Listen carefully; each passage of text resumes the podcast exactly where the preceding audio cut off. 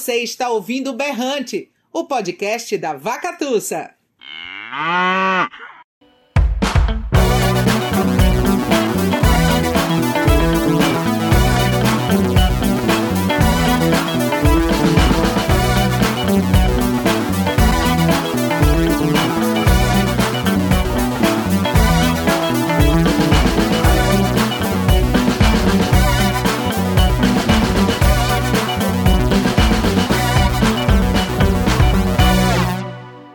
Olá, eu sou Tiago Corrêa Ramos e este é o podcast Berrante. Neste episódio do Berrante, conversamos com os escritores Cristiano Aguiar, Nathalie Lourenço e Leonardo Vilaforte. O bate-papo ocorreu em julho de dois mil e vinte e um, durante a programação do Ocupa Fig, evento virtual produzido pela Vacatussa, como forma de ocupar o espaço pela não realização do Festival de Inverno de Garanhuns em dois mil e vinte e um, devido à pandemia do coronavírus. A conversa, extraída da live que fizemos com os autores, é sobre ficção científica, robôs, tecnologia e literatura.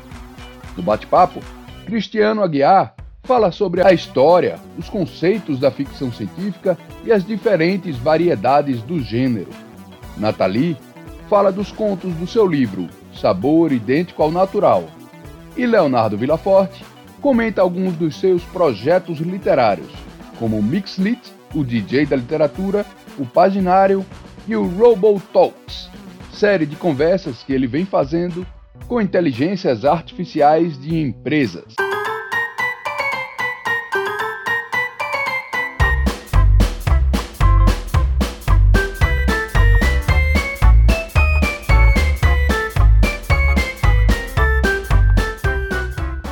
Antes de passar para a entrevista com Nathalie Lourenço, Leonardo Vilaforte e Cristiano Aguiar, lembramos que o Berrante é o podcast da editora Vacatussa. Em nosso catálogo, você encontra livros de literatura infantil, poesia, contos, cinema e educação. Para conhecer os livros da Vacatussa, acesse o nosso site w w w ponto vacatussa ponto com ponto b r e para ficar por dentro das novidades, siga a gente no Instagram. Nosso perfil é arroba vacatussa ponto editora. Siga também o podcast Berrante em seu tocador preferido, no Spotify, Google Podcasts, Apple Podcasts ou anchor ponto f m. Esta temporada do podcast Berrante conta com o incentivo da Lei Aldir Blanc, através do prêmio Luzinete Laporte, promovido pela Prefeitura de Garanhuns, e recursos do governo federal. Serão quinze episódios no total, onde vamos falar sobre livros e literatura, passando por áreas como o cinema, a música e a educação, além de literatura infantil, poesia, prosa, quadrinhos e ficção científica.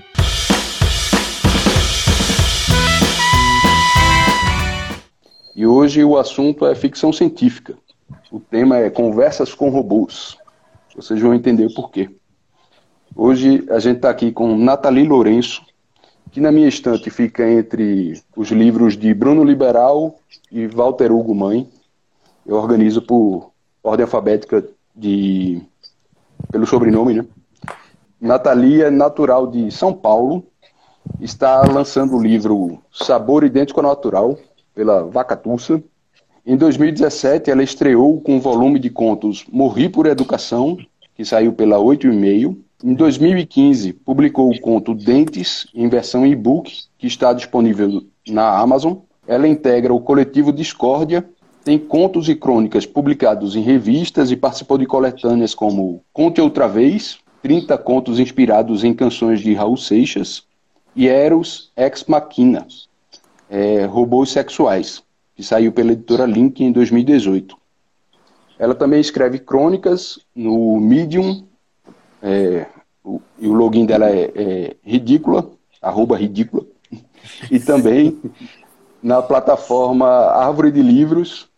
É, ela tem um e-book infantil, é, Um Incidente do Cocô Voador e outras crônicas. A gente está aqui também com Leonardo Vilaforte, que na minha estante está entre o Carneiro Vilela, da Emparedada, da Rua Nova, e meu querido é, Luiz Fernando Veríssimo, que se eu estou na literatura, acho que muito se deve a ele. É, Leonardo nasceu no Rio de Janeiro, tem quatro livros publicados, estreou com O Explicador, que saiu pela oito e meio. Ele tem outro livro é, pela oito e meio, que é o romance O Princípio de Ver Histórias em Todo Lugar, e outro de contos chamado Agenda, que saiu pela Sete Letras em dois mil e quinze. E em dois mil e dezenove publicou esse livro aqui, que é Escrever Sem Escrever, Literatura e Apropriação no Século dezenove. E com esse livro ele recebeu menção honrosa no prêmio Casa de las Américas em dois mil e vinte. E, e ele tem alguns projetos, que é o Mixlit, o D J da literatura, que a gente vai falar um bocado aqui, e, o, e atualmente desenvolve um projeto chamado RoboTalks, que também a gente vai falar um bocado aqui. E Cristiano Aguiar, ele que está entre o José Eduardo Agualusa e o César Aira, na minha estante, para você ver sua responsabilidade, ele nasceu em Campina Grande, é, morou um tempo em Recife, onde se formou, fez mestrado, e atualmente mora em São Paulo, onde é professor da, de professor do programa de pós-graduação em Letras da Mackenzie. Ele desenvolve pesquisas sobre literatura produzida durante a pandemia, sobre literatura fantástica é, e ficção científica, e a relação entre a Bíblia e, e a literatura. Em dois mil e dezenove, participou da antologia Granta, Os Melhores Jovens Escritores Brasileiros. Tem o livro publicado pela Lote quarenta e dois, que é o Na Outra Margem, o Leviatão, e o livro teórico é, Narrativas e Espaços Ficcionais, uma introdução, da, que saiu pela Mackenzie.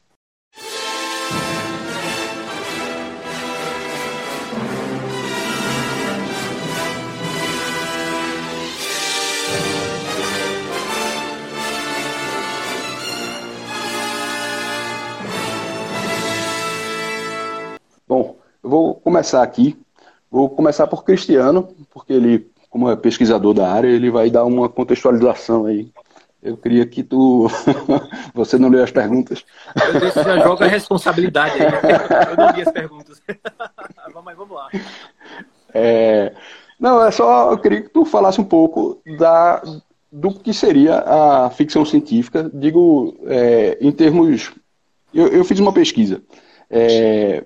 O, talvez o primeiro indício seja lá no século dois, é, com Luciano Samo, Samosata, é, no, na obra História Verdadeira, alguma coisa que está ali, mas não era, exatamente. Até onde eu saiba, o, o pouco que eu pesquisei começa mesmo ali no Frankenstein, que ali já, já, já tem os elementos que, que a gente ficou conhecendo o gênero como, como ficção científica.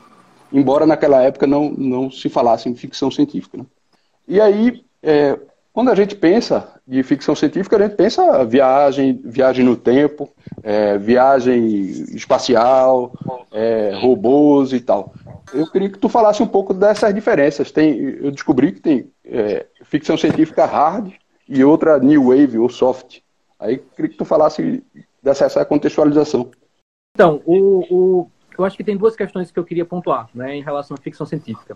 Primeiro é que é, a gente geralmente associa a ficção científica como gênero narrativo, como gênero literário, ao nascimento da ciência moderna, ou melhor, à consolidação da ciência moderna. Então, a gente vai ter pré-ficções científicas, por exemplo, sendo escritas no século dezesseis, no século dezessete, né, ligado, por exemplo... A, a tratados de utopia. A gente tem muito texto da, de utópicos em que o cara tem um sonho, ou ele vai para um outro planeta e naquele planeta tudo funciona e tudo é bonitinho, enfim. Então a gente tem os primeiros momentos da, da, do nascimento da ciência moderna, mas a gente consolida a ideia de modernidade na ciência a partir do século dezoito para o século dezenove. E é nesse momento, é nesse momento que a gente pode falar de fato de ficção científica propriamente. Você citou, né, um, um precursor na Antiguidade Clássica, né, é, que, que é um precursor de viagens espaciais, né, enfim.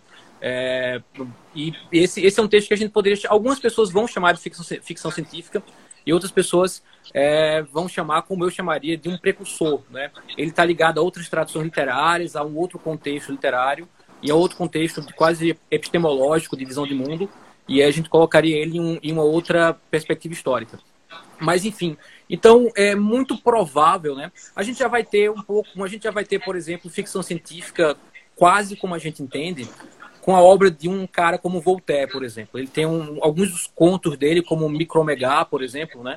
É, são pautados por uma, uma, uma ideia de, de, de especulação científica que está ligada à ficção científica, é, como a gente entende hoje. Mas, sem sombra de dúvidas, a, a, a, quem inaugura a ficção científica é uma mulher, é uma escritora, que é a Mary Shelley, né, como você é, acabou de citar, com o romance do Frankenstein. E por que ela faz isso? Né? Por que, que ela é considerada essa inauguradora? Porque ela, bem no comecinho do romance, né, bem no comecinho do romance, é, você vai ter o, o Victor Frankenstein, né? E o Victor Frankenstein, ele estuda tratados de alquimia. E aí, depois ele faz a transição, e ele abandona os tratados de alquimia e começa a estudar os tratados de física e de química e de anatomia que são contemporâneos ao tempo dele. E é só quando ele é, entende esses tratados contemporâneos, modernos, é que ele cria o monstro, é que ele cria a criatura artificial. Então, bem no comecinho, a Mary Shelley ela faz, uma, ela faz uma, um jogo muito interessante em que ela diz, olha, existe esse campo de conhecimento que é a alquimia, está ligado à magia, está ligado ao misticismo, e existe o mundo moderno aparecendo, né? E esse mundo moderno dá origem ao monstro, e não por acaso é interessante você pensar como você tem a ideia de ciência, a ideia de modernidade, a ideia de tecnologia, dando origem a algo monstruoso já no nascimento da ficção científica. Então, o, o, o, o elemento moral, ético, dos limites da ciência, do debate moral sobre a ciência, já está na certidão de nascimento da ficção científica ou da ficção científica moderna, que é o, o Frankenstein. E aí, para finalizar, o que, que a gente tem? É, a, se divide, às vezes, a ficção científica em hard e em soft, né? A ficção científica hard é aquela que é, ela está muito preocupada em, de fato, fazer uma narrativa toda embasada na ciência. Ela geralmente é muito cheia de jargões científicos. E, e tudo está muito ligado a como a ciência vai te ajudar a resolver problemas que são, os problemas que são colocados na narrativa. Hello, this is Arthur Clarke speaking to you from my home in Colombo, Sri Lanka. Para mim, um grande paradigma da, da ficção científica hard é, é Encontro com Rama, do Arthur C. Clarke. Eu acho que é um ótimo exemplo disso. A ficção científica soft, ela, ela, ela não está tão preocupada em embasar a narrativa com tanta solidez científica. Então, assim, se ela já coloca algum... Ah, aqui tem um robô. E pronto, ela não precisa explicar como esse robô surgiu, né? Ela não precisa inventar, por exemplo, um cérebro positrônico, enfim, ou, ou, ou, ou as leis da robótica, como está em Asimov, por exemplo. Então, a ficção científica hard e a soft, elas se diferenciam pelo, pelo aprofundamento da ciência, né? E, por fim, você falou aí de New Wave, né? É, a gente tem várias épocas da ficção científica. Você tem a ficção científica a Era de Ouro, assim, com caras como Arthur C. Clarke, o Asimov, né, e o Robert E. Heinlein, por exemplo. E aí depois você vai ter uma geração mais experimental, mais maluca, né, que é representada por um Philip K. Dick, por uma Ursula Le Guin, por um J G. Ballard e por aí vai. Maravilha. Já deu uma aula. Opa! Nathalie, queria saber um pouco da tua relação com a ficção científica.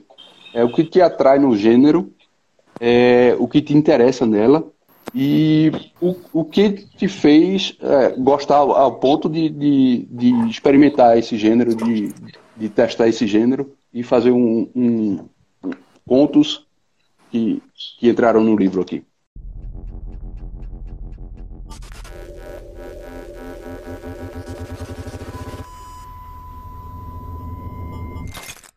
Bom, acho que hoje em dia a ficção científica é uma grande parte assim, do que a gente consome, até em, em filmes, em séries, e uma coisa que é muito atraente assim, é que você, ela extrapola, né? Os, os conceitos lá extrapolam para coisas diferentes, né? Do que a gente está vendo ao nosso redor o tempo todo, e isso às vezes até nos facilita de pensar mais no presente, quando a gente vê as coisas extrapoladas dessa forma, né? E acho que primeiro comecei muito como consumidora, né, desse tipo de, de literatura, de série, e para começar a escrever, até você tinha mandado as perguntas, eu fiquei assim pensando, porque esse projeto ele nasceu já faz tempo, assim, o primeiro conto dele ele é de dois mil e dezesseis, que é o Reserva, né? E esse conto ele surgiu de uma sugestão do meu pai, sabe? Sempre tem aquela pessoa que chega na gente com alguma ideia, pô, por que que você não escreve tal coisa? E meu pai ele é médico, né? Bem Frankenstein a coisa. Ele falou, e se tivesse uma cirurgia para as pessoas trocarem de corpo? E daí o que, o que eu gostei muito dessa coisa que ele me propôs é pensar não essa tecnologia mágica, né, que às vezes a gente tem, né, no, na ficção científica, de tudo magicamente funciona, quando, quando a gente está é, implementando novas tecnologias, tem um monte de coisa que dá erro, né? Ah, tô tentando entrar na live, não consigo, funciona no celular, no computador não funciona. E é cheio desses pequenos erros que às vezes é pouco explorado, né? Então eu parti um pouco por aí e acho que daí vários contos têm a ver com isso, né? É, das coisas serem novas e serem implementadas e elas acarretam numa série de problemas que nem sempre são esses problemas grandiosos, né? Que a gente vê do tipo, ah, as inteligências artificiais vão todas nos matar. Mas às vezes é isso, não consigo vender esse robô sexual porque meu esperma encostou nele e ninguém quer agora. Né? Então são, são coisas acho que um pouco mais próximas das relações que a gente tem com tecnologia, é, mas um pouco extrapoladas, né? Então acho que foi isso que me interessou e um pouco do que está assim, nesse livro. Ô Léo, é, parte da tua produção, até pouco tempo, a, seria considerado uma coisa de, de, de algo, uma sociedade futurista, é, tema de ficção científica, exemplo de, de livro de ficção científica. Eu digo, eu não falo do, do, do conteúdo, eu falo da forma como você trabalha. Good afternoon, mister Amer. Everything is going extremely well. Let me put it this way, mister Amer. The nine thousand series is the most reliable computer ever made. No nine thousand computer has ever made a mistake or distorted information. So I am constantly occupied. I am putting myself to the fullest possible use. Which is all I think that any conscious entity can ever hope to do. É, então eu queria que tu falasse um pouco desse projeto é, do RoboTalks, que você vem desenvolvendo e vem publicando essas conversas, é, e queria entender o que é que te despertou, o que é que te interessa, o, qual, quais são os teus objetivos aí de, nessas conversas com, com a inteligência artificial de, de empresas. Certo. Uh, primeiro eu queria dizer que uh, esse conto que a Nathalie mencionou, o Reserva, é um dos meus preferidos do livro dela. Eu, eu ri muito lendo o livro dela e também fiquei aterrorizado com muitas imagens, tem muitas cenas excelentes nesse livro, Nathalie, parabéns. Reserva é um dos meus preferidos. É, bom, sobre o, o RoboTalks, né, eu acho que isso que você falou, Tiago, sobre forma e conteúdo, tem tudo a ver com como eu sempre encarei a ficção científica. Na verdade, esse título desse gênero nunca me interessou e eu sempre achei que esse, o título desse gênero é, rebaixava as obras realmente boas, né, que, enfim, acabavam se encaixando nesse gênero. A gente estava falando de filme e audiovisual, né, o dois mil e um, Uma Odisseia no Espaço, como também o Cristiano falou do, do Arthur C. Clarke, né? É, por muitos anos foi meu filme preferido e para mim aquilo sempre foi um suspense psicológico, nunca foi uma ficção científica, assim como o Iluminado também sempre foi para mim é, um filme de suspense e de gente ficando doida e não um terror, né? Então eu acho que as melhores obras é, elas de alguma forma acabam não se encaixando num gênero específico, né? E é isso que você falou de forma em conteúdo. É, para mim conversar com esses robozinhos é, é um pouco como se o o Dave ali estivesse conversando com o Hall, né, do, do dois mil e um, o astronauta Dave. E isso começou, essa, essas conversas, né, começou de uma maneira bastante prosaica, como costumam é, nascer assim, as coisas que eu faço, sempre de uma coisa meio besta, e aí depois eu vou elaborando e entendendo qual a relevância daquilo como um projeto, né, é, comigo mesmo. Isso começou é, quando eu ganhei um um sofá de presente, que é um sofá que está aqui na minha frente. Ganhei em fevereiro ou janeiro de dois mil e vinte, um pouco antes da pandemia começar. E na entrega quebraram o sofá. É um sofá que ele abre, né? Sofá-cama. E aí o sujeito, quando foi é, organizar aqui, quebrou mas ninguém notou.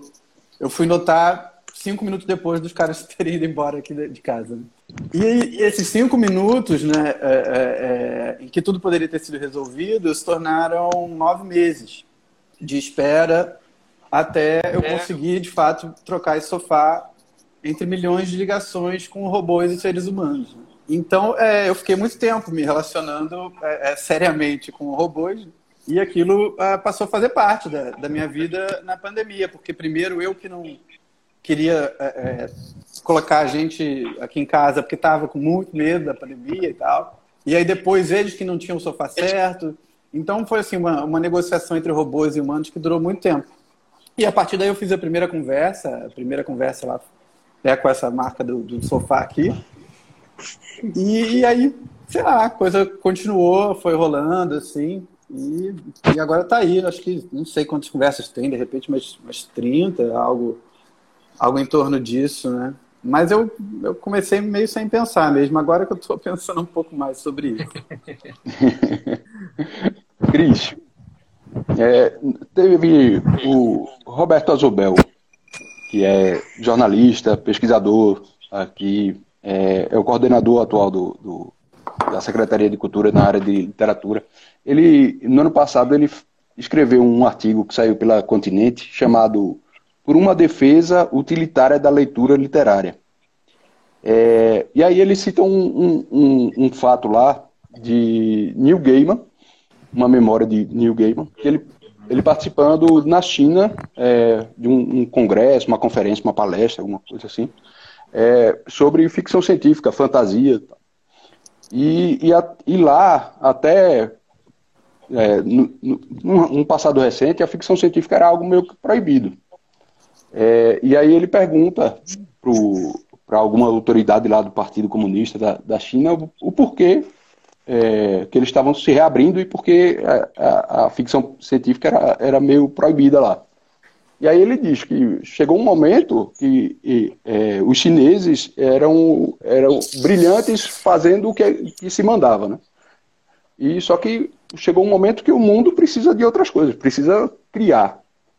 E aí eles começaram a investigar, mandaram uma delegação para os Estados Unidos e lá eles descobriram que o pessoal que estava trabalhando com tecnologia nessas grandes empresas, Google, Apple, é, é, todo mundo lia...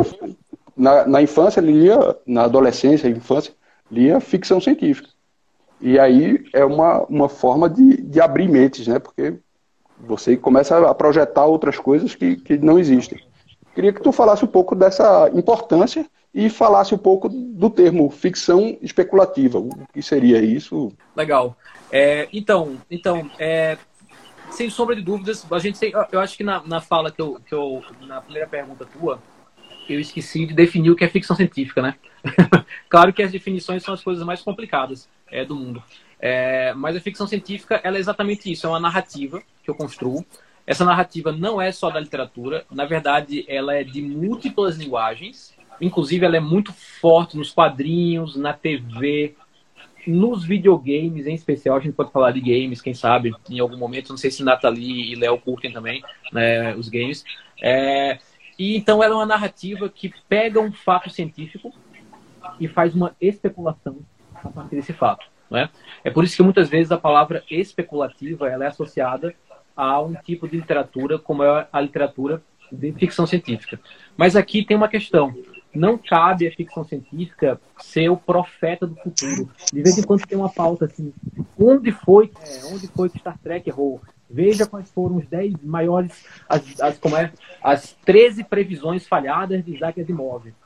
Claro, isso é legal, é um clickbait, né? Então, então a ficção científica, Tiago, ela não tem um compromisso nem o dever de prever o futuro. Ela, na verdade, ela vai pensar o possível, né?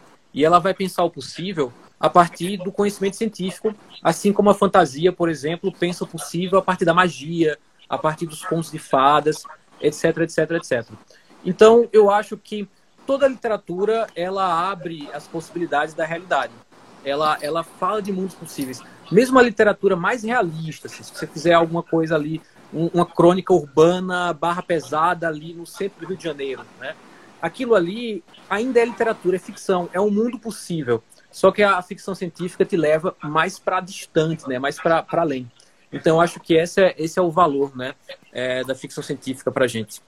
É, Nathalie, você, no, no livro, é, você não se preocupa muito em, em explicar aquela, o surgimento daquela, daquela inovação tecnológica, né?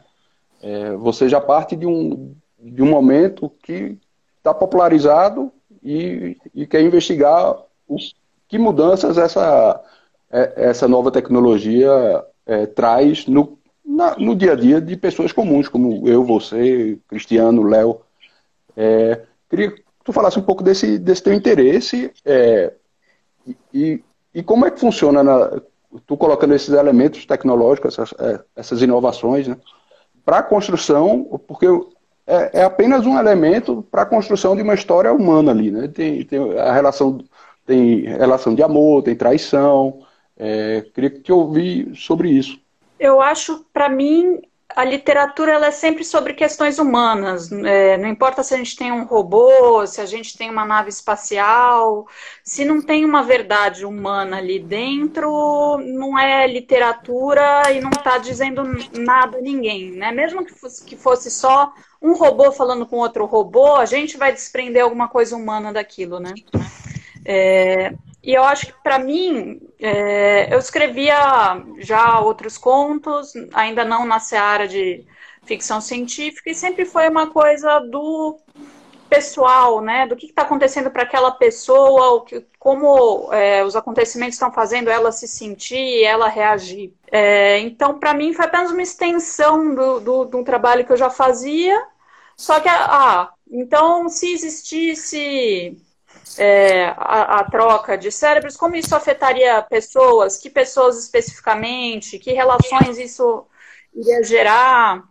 Eu penso muito às vezes nessa nostalgia que a gente tem, porque a gente está num momento de evolução constante, né, da tecnologia, que você fala, porra, quando eu era criança eu ia na locadora, hoje eu vejo tudo em um clique, e isso afetou toda uma forma de socializar, de como a gente consome coisas, é, da experiência para você escolher um filme. Então, assim, às vezes uma mudança muito pequena na tecnologia gera uma, uma mudança muito grande na nossa vida ou, ou no, na forma que a gente vê as coisas, né? Então, foi meio por aí que, que eu trabalhei, eu acho. Léo, eu tenho uma curiosidade para saber como é que funciona é, essas conversas. Tu, tu se prepara, tu faz alguma pesquisa sobre a empresa, é, faz uma listinha de perguntas, como eu faço aqui com vocês, é, porque eu lembro, eu acho que dois casos específicos, teve um que tu, você foi conversar com, a, com, a, com o robozinho lá do, da, do Bradesco, e foi logo depois daquela reunião que teve o empresariado com, com o Bolsonaro e tal, e foi no meio da pandemia. E, é, e, e eu lembro que você perguntava várias vezes, aí o Trabuco, que é, que é o, o chefão lá do, do, Brade, do Bradesco, né? E, e aí ela não, simplesmente ela não, não, não funcionava ali. E eu acho que no caso da, da Lu, da, aqui a, a bonequinha virtual lá do, da, da, do Magazine Luiza, e, se eu não me engano, saiu notícias também sobre é, questões de assédio, né? Que o pessoal estava assediando um, um, um, um avatar de, de computador, assim. E você aborda esse tema lá também. Eu queria saber como é essa preparação. Certo. É, primeiro eu queria dizer que eu acho que o, o Cristiano e a Nathalie é, disseram melhor do que eu disse aquilo que eu queria falar sobre a questão do, do gênero, né? Da, das obras superarem o gênero, que é isso que a Nathalie falou, né? O que importa ali é o humano, né? Na, na melhor ficção científica, o que importa é o humano, não é o, o gatilho científico da coisa. É a questão tratada ali. É, sobre as, as conversas, para algumas eu me preparo e outras não. Mas também é um preparo que leva é, pouco tempo, né? Uma coisa rápida. Para esse que você mencionou do Bradesco, eu li é, as matérias sobre aquele jantar ou almoço, não lembro qual era a refeição. Acho que era um jantar. É, do, do, do, do empresariado, alguns, né? Não todos, claro. É, com o nosso presidente. E, e aí anotei os nomes, quem que estava, quem não estava. É, E aí me preparei, é, me preparei para fazer aquela conversa. Já com a, a Lu da Magalu, é, agora eu não estou me recordando quanto eu me preparei, mas houve esse, esse comercial, né, do... Agora, talvez tenha sido do Bradesco mesmo. É, talvez tenha sobre, sido do Bradesco. É, é sobre assédio às personagens, né? E é uma voz feminina, né, do, um, por telefone, aí talvez tenha sido por aí mesmo. As ofensas a seguir são reais e acontecem todos os dias com a Bia, a inteligência artificial do Bradesco. O Bia só é imbecil. Não entendi. Poderia repetir? O Bia, eu quero uma foto sua de agora. Foto? Apesar de falar como humana, eu sou uma inteligência artificial.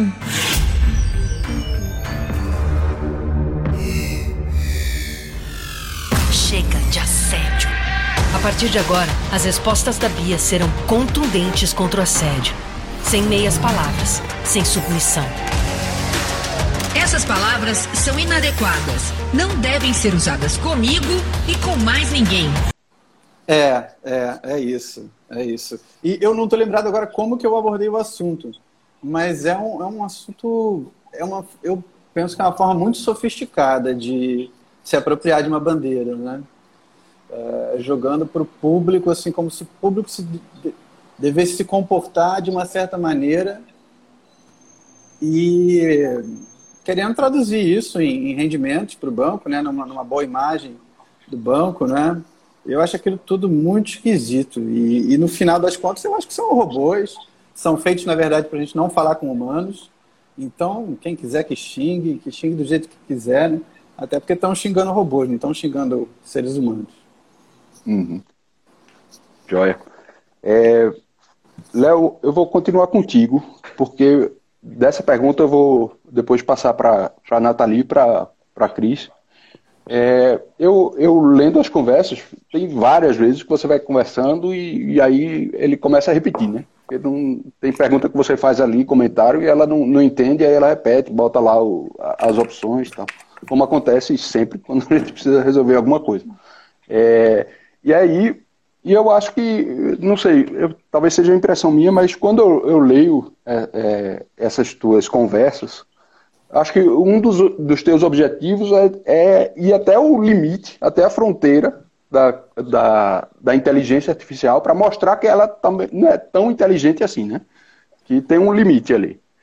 E, e às vezes eu lembro, tem, tem filmes, tem, tem um seriado agora que eu terminei de ver, é o Upload, está no Prime, e é uma realidade virtual ali, e, e tem um momento que, assim, se ele passar o muro, aí já, não, já, já acabou o programa, entendeu? É, tem um, um filme também, o décimo terceiro andar, também a mesma coisa.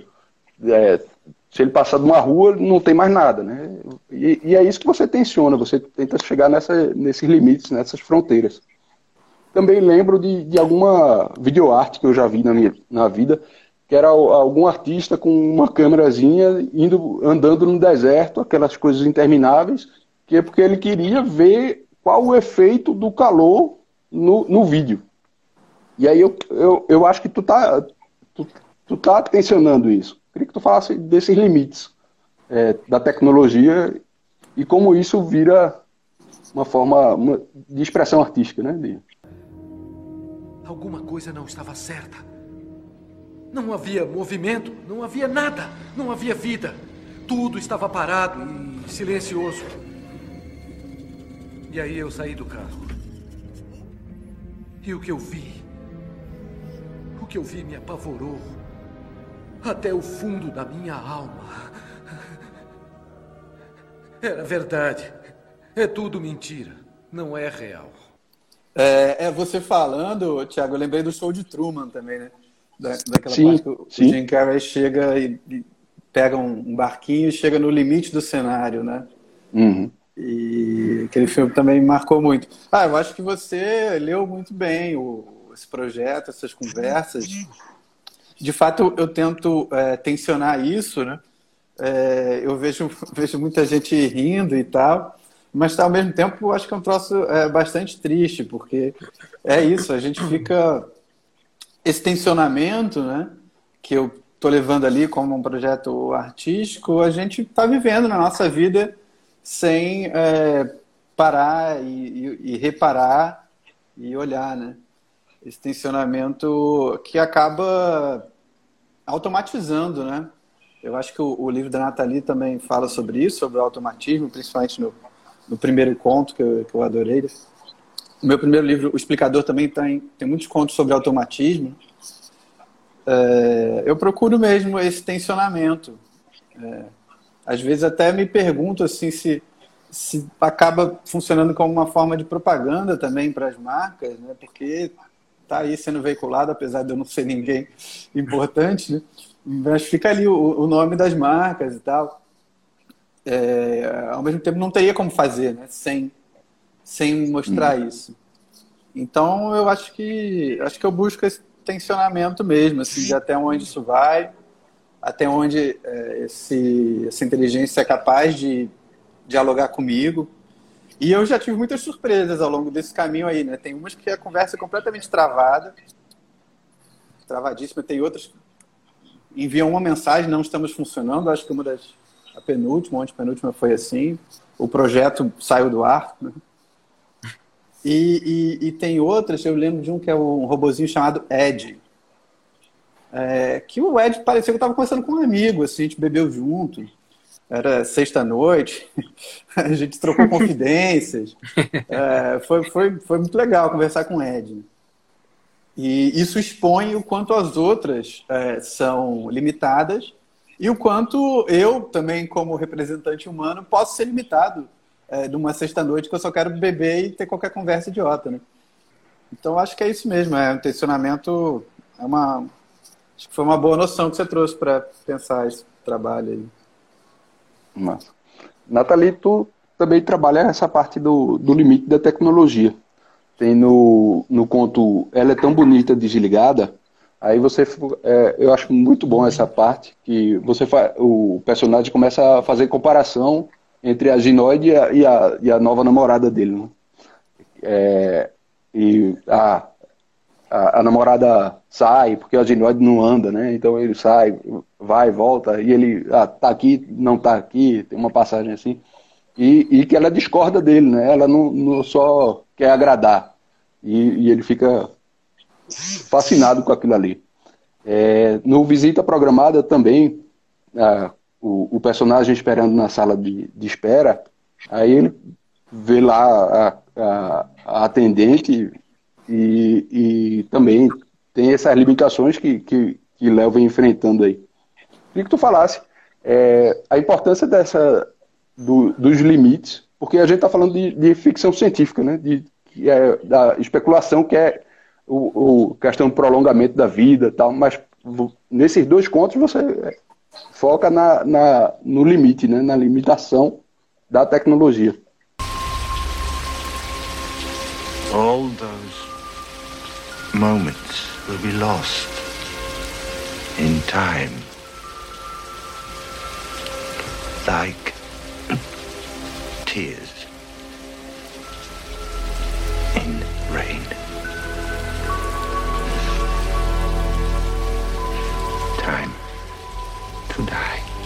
Eu acho que os limites, eles são importantes, na verdade, para que a gente possa seguir é, utilizando e achando úteis, né, os, os robôs, a tecnologia, né?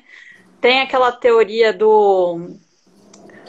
do, ah, esqueci o nome, Unheimlich, né, que é o do, do que é incômodo e que ao mesmo tempo é familiar, né? E quanto mais próximo do humano esses robôs ou ginoides forem, é, mais incômodo eles vão nos causar, por você não, uma coisa que é humana, mas não é muito humana, e daí começa aquilo, começa a causar uma repulsa. Então, quando a gente tem um pouco mais desse distanciamento, a gente pode falar assim, não, isso aqui é um robô. Eu sei que eu estou conversando com, com um robô e que ele tem os seus limites e eu não preciso, talvez, me preocupar com os sentimentos dele, como no caso da, da Bia do Bradesco, ou que eu posso, no caso da ginoide sexual, apenas me utilizar dela e guardar, porque a partir do momento que fica humano demais, né, fica uma coisa esquisita, fica uma coisa incômoda, né? Então, acho, acho que é importante ter essa diferença, essa distanciação. Apesar do... Né, a gente julga, né, quanto mais realista, mais avançado é, e tenta se chegar perto, né, cada vez mais perto disso. Mas, ao mesmo tempo, acho que quando chegar vai ser uma coisa meio desagradável. Cris, queria te ouvir sobre isso. É, sobre o limite como tema. No, teu, no prefácio que tu escreve para o livro de Nathalie, é, você escreve: a ficção científica é uma vertente literária que busca construir realidades paralelas, posicionadas no passado, no futuro, no tempo presente, a partir de especulações inspiradas pelo conhecimento científico e ou tecnológico de um dado momento. E embora toda narrativa de ficção, inclusive a mais realista, seja um ato ima- imaginativo, apetece à ficção científica a conquista ampla das, fron- das fronteiras do possível. Mas a gente está falando de limite, né? Eu queria que tu... uhum.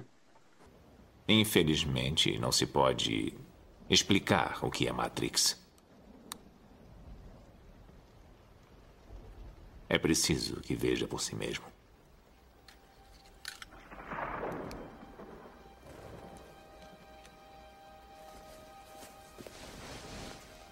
Esta é a sua última chance. Depois disto, não haverá retorno. Se tomar a pílula azul, fim da história.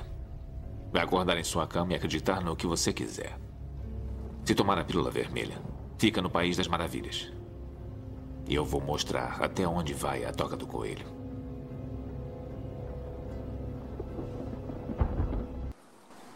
É, eu não sei em que... Bom, eu acho que eu penso a questão do limite, Tiago, como o debate ético que às vezes a ficção científica faz, né?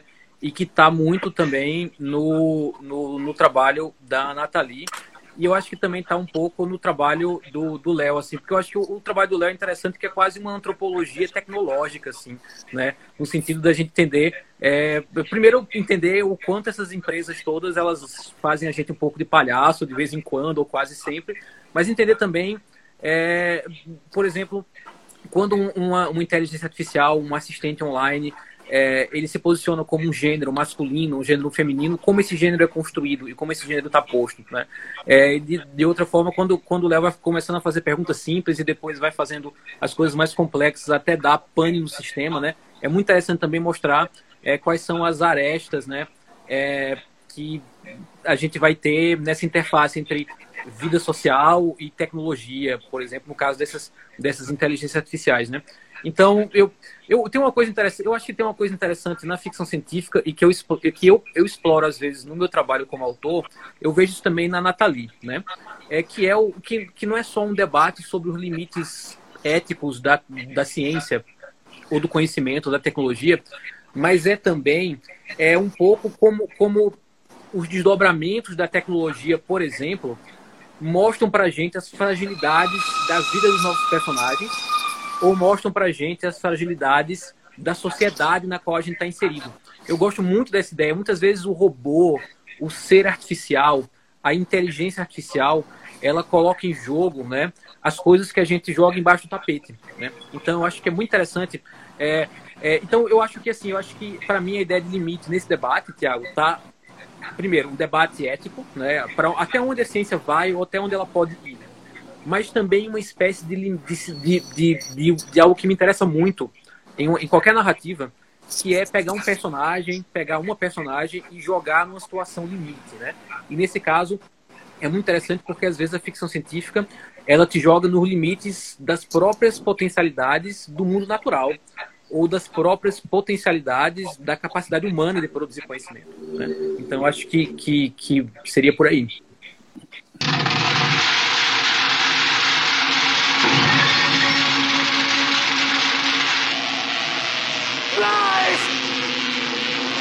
Do you hear me? Give my creation life! É, na, vou passar para a Nathalie agora. É, você trabalha, o, o, no geral do seu livro, você trabalha a, a, as conquistas tecnológicas como algo natural. Você naturaliza, já, tá, já, tá, já foi aceito pela, pela aquela sociedade ali.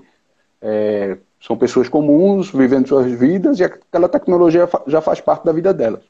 Mas tem, tem dois, não, um conto que você vai, pega o caminho da estranheza, que é o cadáver que servia macarrão. É, que, é, que é a história, eu vou dar um, um briefing aqui, é, é a história de uma mãe, de uma família que, que falece e está naquele processo ainda de... que está morrendo, né, no, no hospital, e chega um, um médico e diz, ó, oh, tem, tem uma possibilidade de, de prolongar a vida dela, tal. E, e tem toda a estranheza dos filhos, né, do, em, em, tanto a questão ética, né, de aceitar, e, e tem a estranheza de, de conviver, né, com, com uma pessoa que no fim, da, eu acho que fica sem cabeça, né, no, né, Nathalie? É, fica. E pronto, e vai pro trabalho e tal, e, e, eu, e aí eu queria saber de tu o porquê desse caminho da estranheza, é, que, que destoa um pouco do, do, não do tema, mas do, da forma, né, do, do caminho que você optou no, nos outros contos. Vou falar que eu nunca tinha parado para pensar nisso, então só com a sua pergunta me dou conta é, de que há então essa diferença de caminho assim, entre os contos. É, e parando para pensar de onde veio esse conto, ele, eu já estava juntando alguns contos dentro da ficção científica, e daí houve um convite da revista Vício Velho para participar de uma, de uma edição deles com um tema que era La Llorona, né? Que é uma coisa meio mórbida, de morte...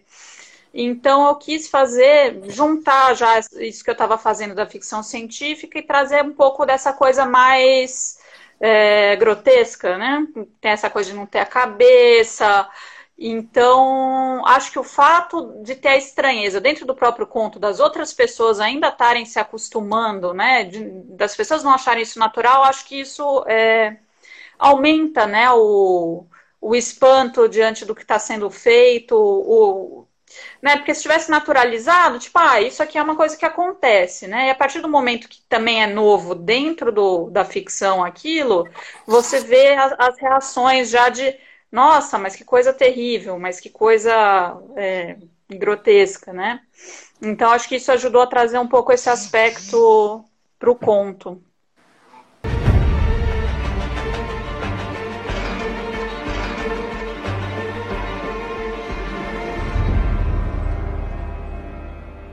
Cristo tem um conto que saiu pela, no, no suplemento Pernambuco, que foi do, dentro daquele projeto Botão Vermelho, uhum. é, que é o Lázaro, e dialoga muito bem com esse conto de, de Nathalie. É. Queria, queria te ouvir é, em relação à questão do, do limite do conhecimento, você, e aí você volta o, o, a questão do, dos limites, né? do, do estranhamento e limite. Limite do conhecimento, porque ali os militares, os médicos não sabem explicar a razão da, da pessoa voltar à vida, né? a, a viver. E também o limite da vida, né? Que aí é um, um tema mais, mais ético, né? Mais uhum. filosófico, existencial. Olha, eu acho que você definiu mais ou menos tudo, assim, em, relação a, em relação ao conto. Eu deixo só, vou só contextualizar é, para quem está assistindo a gente, né? Então, eu publiquei esse conto, foi em março, foi em março ou foi em abril, não lembro agora. É, ele saiu no Suplemento Pernambuco e ele é uma parceria do Suplemento Pernambuco com o Instituto Serra Pilheira. O Instituto Serra Pilheira é um instituto privado que financia a ciência brasileira. E aí eles, eles, eles é, fizeram uma parceria com o Suplemento Pernambuco e chamaram alguns escritores contemporâneos, escritores e escritoras é, contemporâneos, para produzir todo mês, ainda está rolando essa série, inclusive, todo mês produzir é, um conto baseado em uma pesquisa feita pela ciência brasileira. Então, um pouco isso, né? E aí, como, como eu estava já... né, eu tenho essa coisa, eu digo para meus alunos que eu sou Magic Monstro, né? O doutor Jekyll e o mister Hyde, né? O mister Hyde é meu escritor, é o escritor e o, e o doutor Jekyll é o acadêmico, o professor do Mackenzie, né?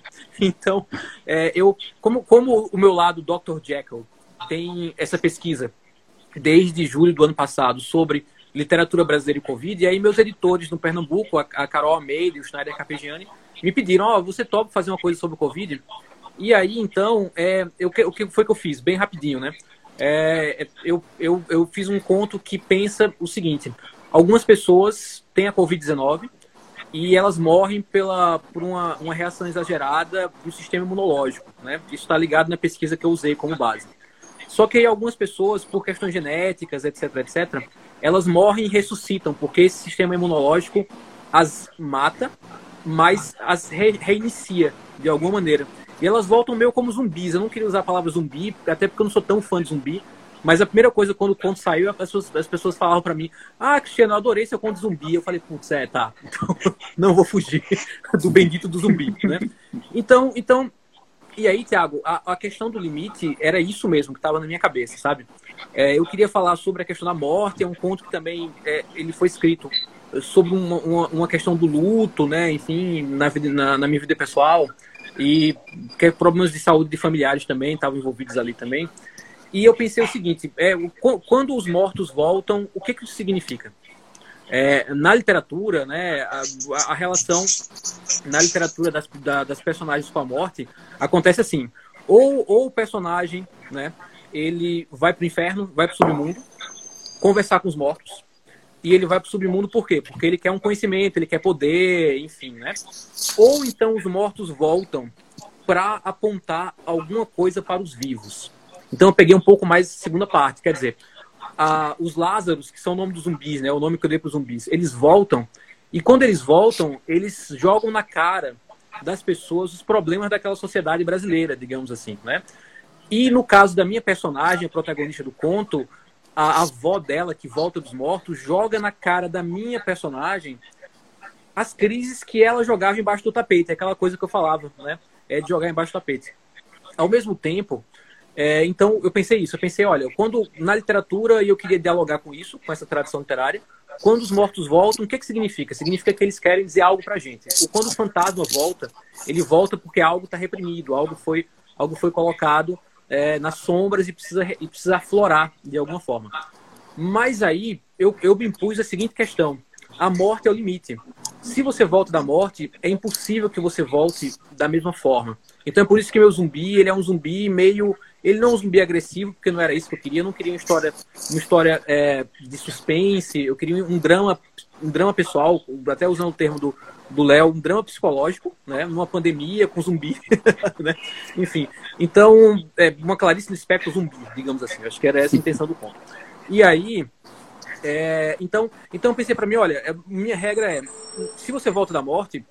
A morte é o, é o limite que se você, você atravessa, quando você volta, você não pode voltar igual. Então é por isso que a avó não pode... Eu fiquei, numa primeira versão, eu ainda pensei é, da avó voltar consciente, conversar com as pessoas, né?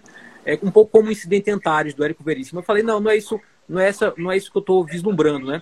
É, assim como, sei lá, uma, uma proteína se desnatura, ela perde a forma molecular e ela não pode voltar atrás, ela não consegue retomar a forma molecular dela...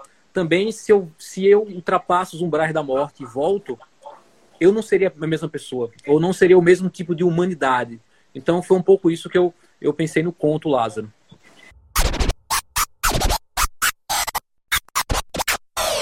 Léo, é, queria falar de outro projeto teu, aliás, dois.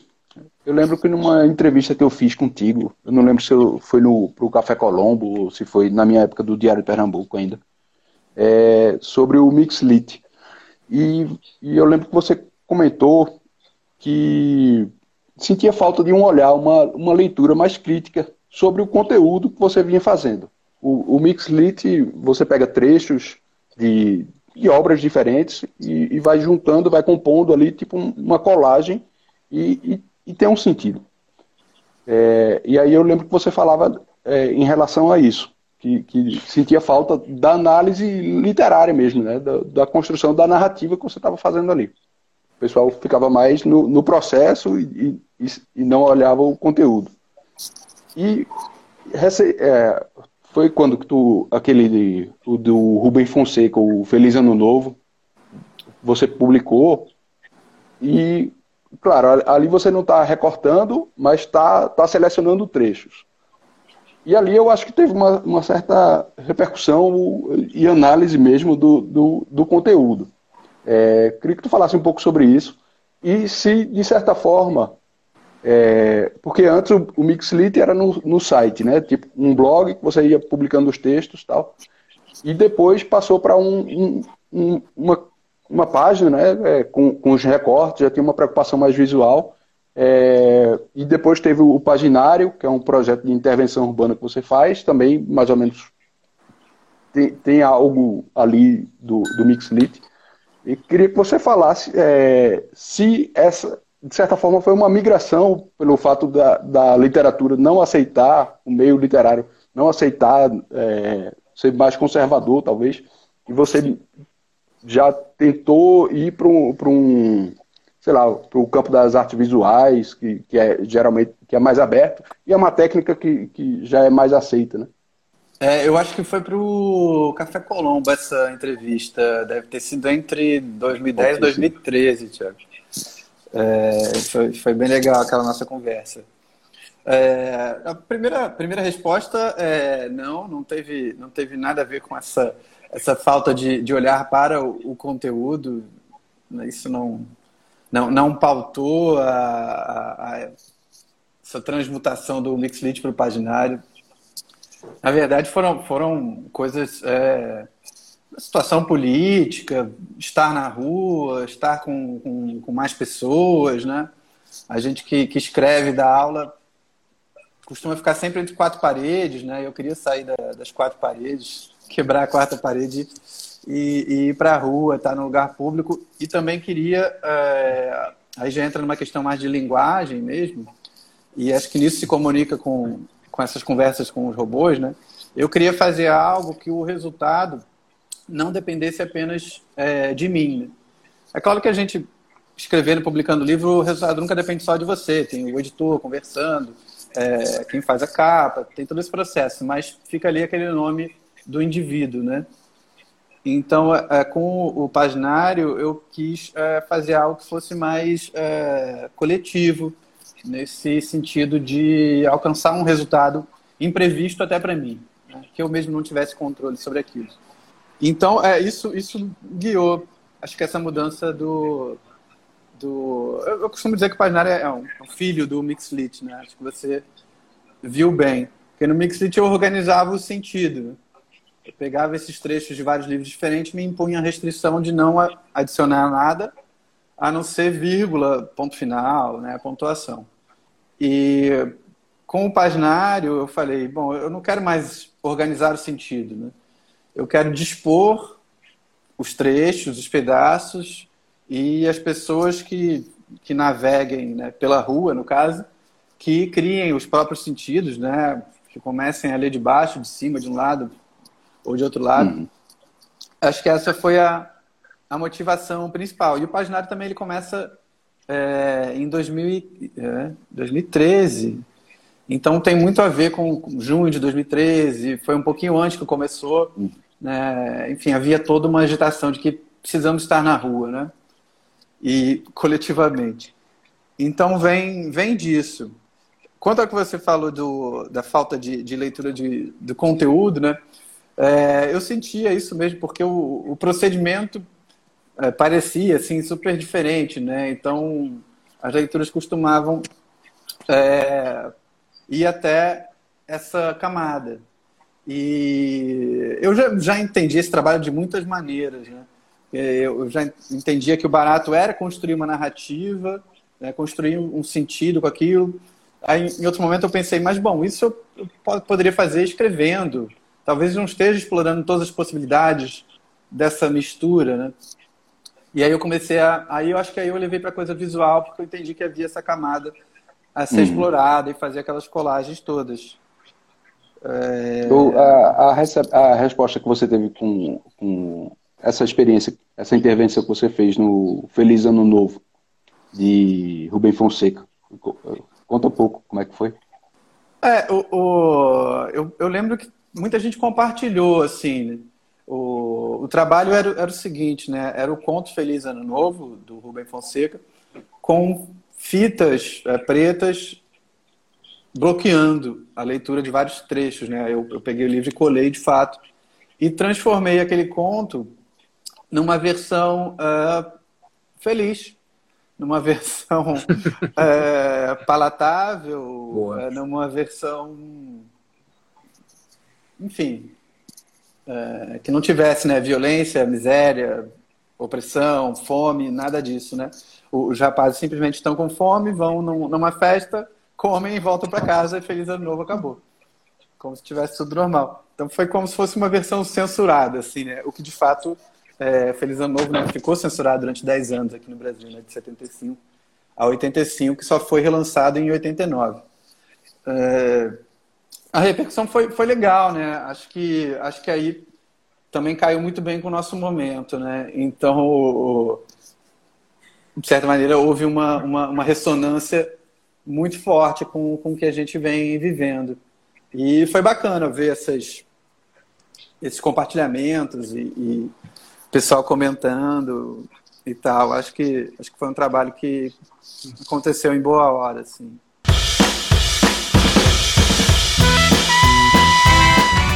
Bom, chegamos ao fim da nossa entrevista com os escritores Leonardo Vilaforte, Nathalie Lourenço e Cristiano Aguiar.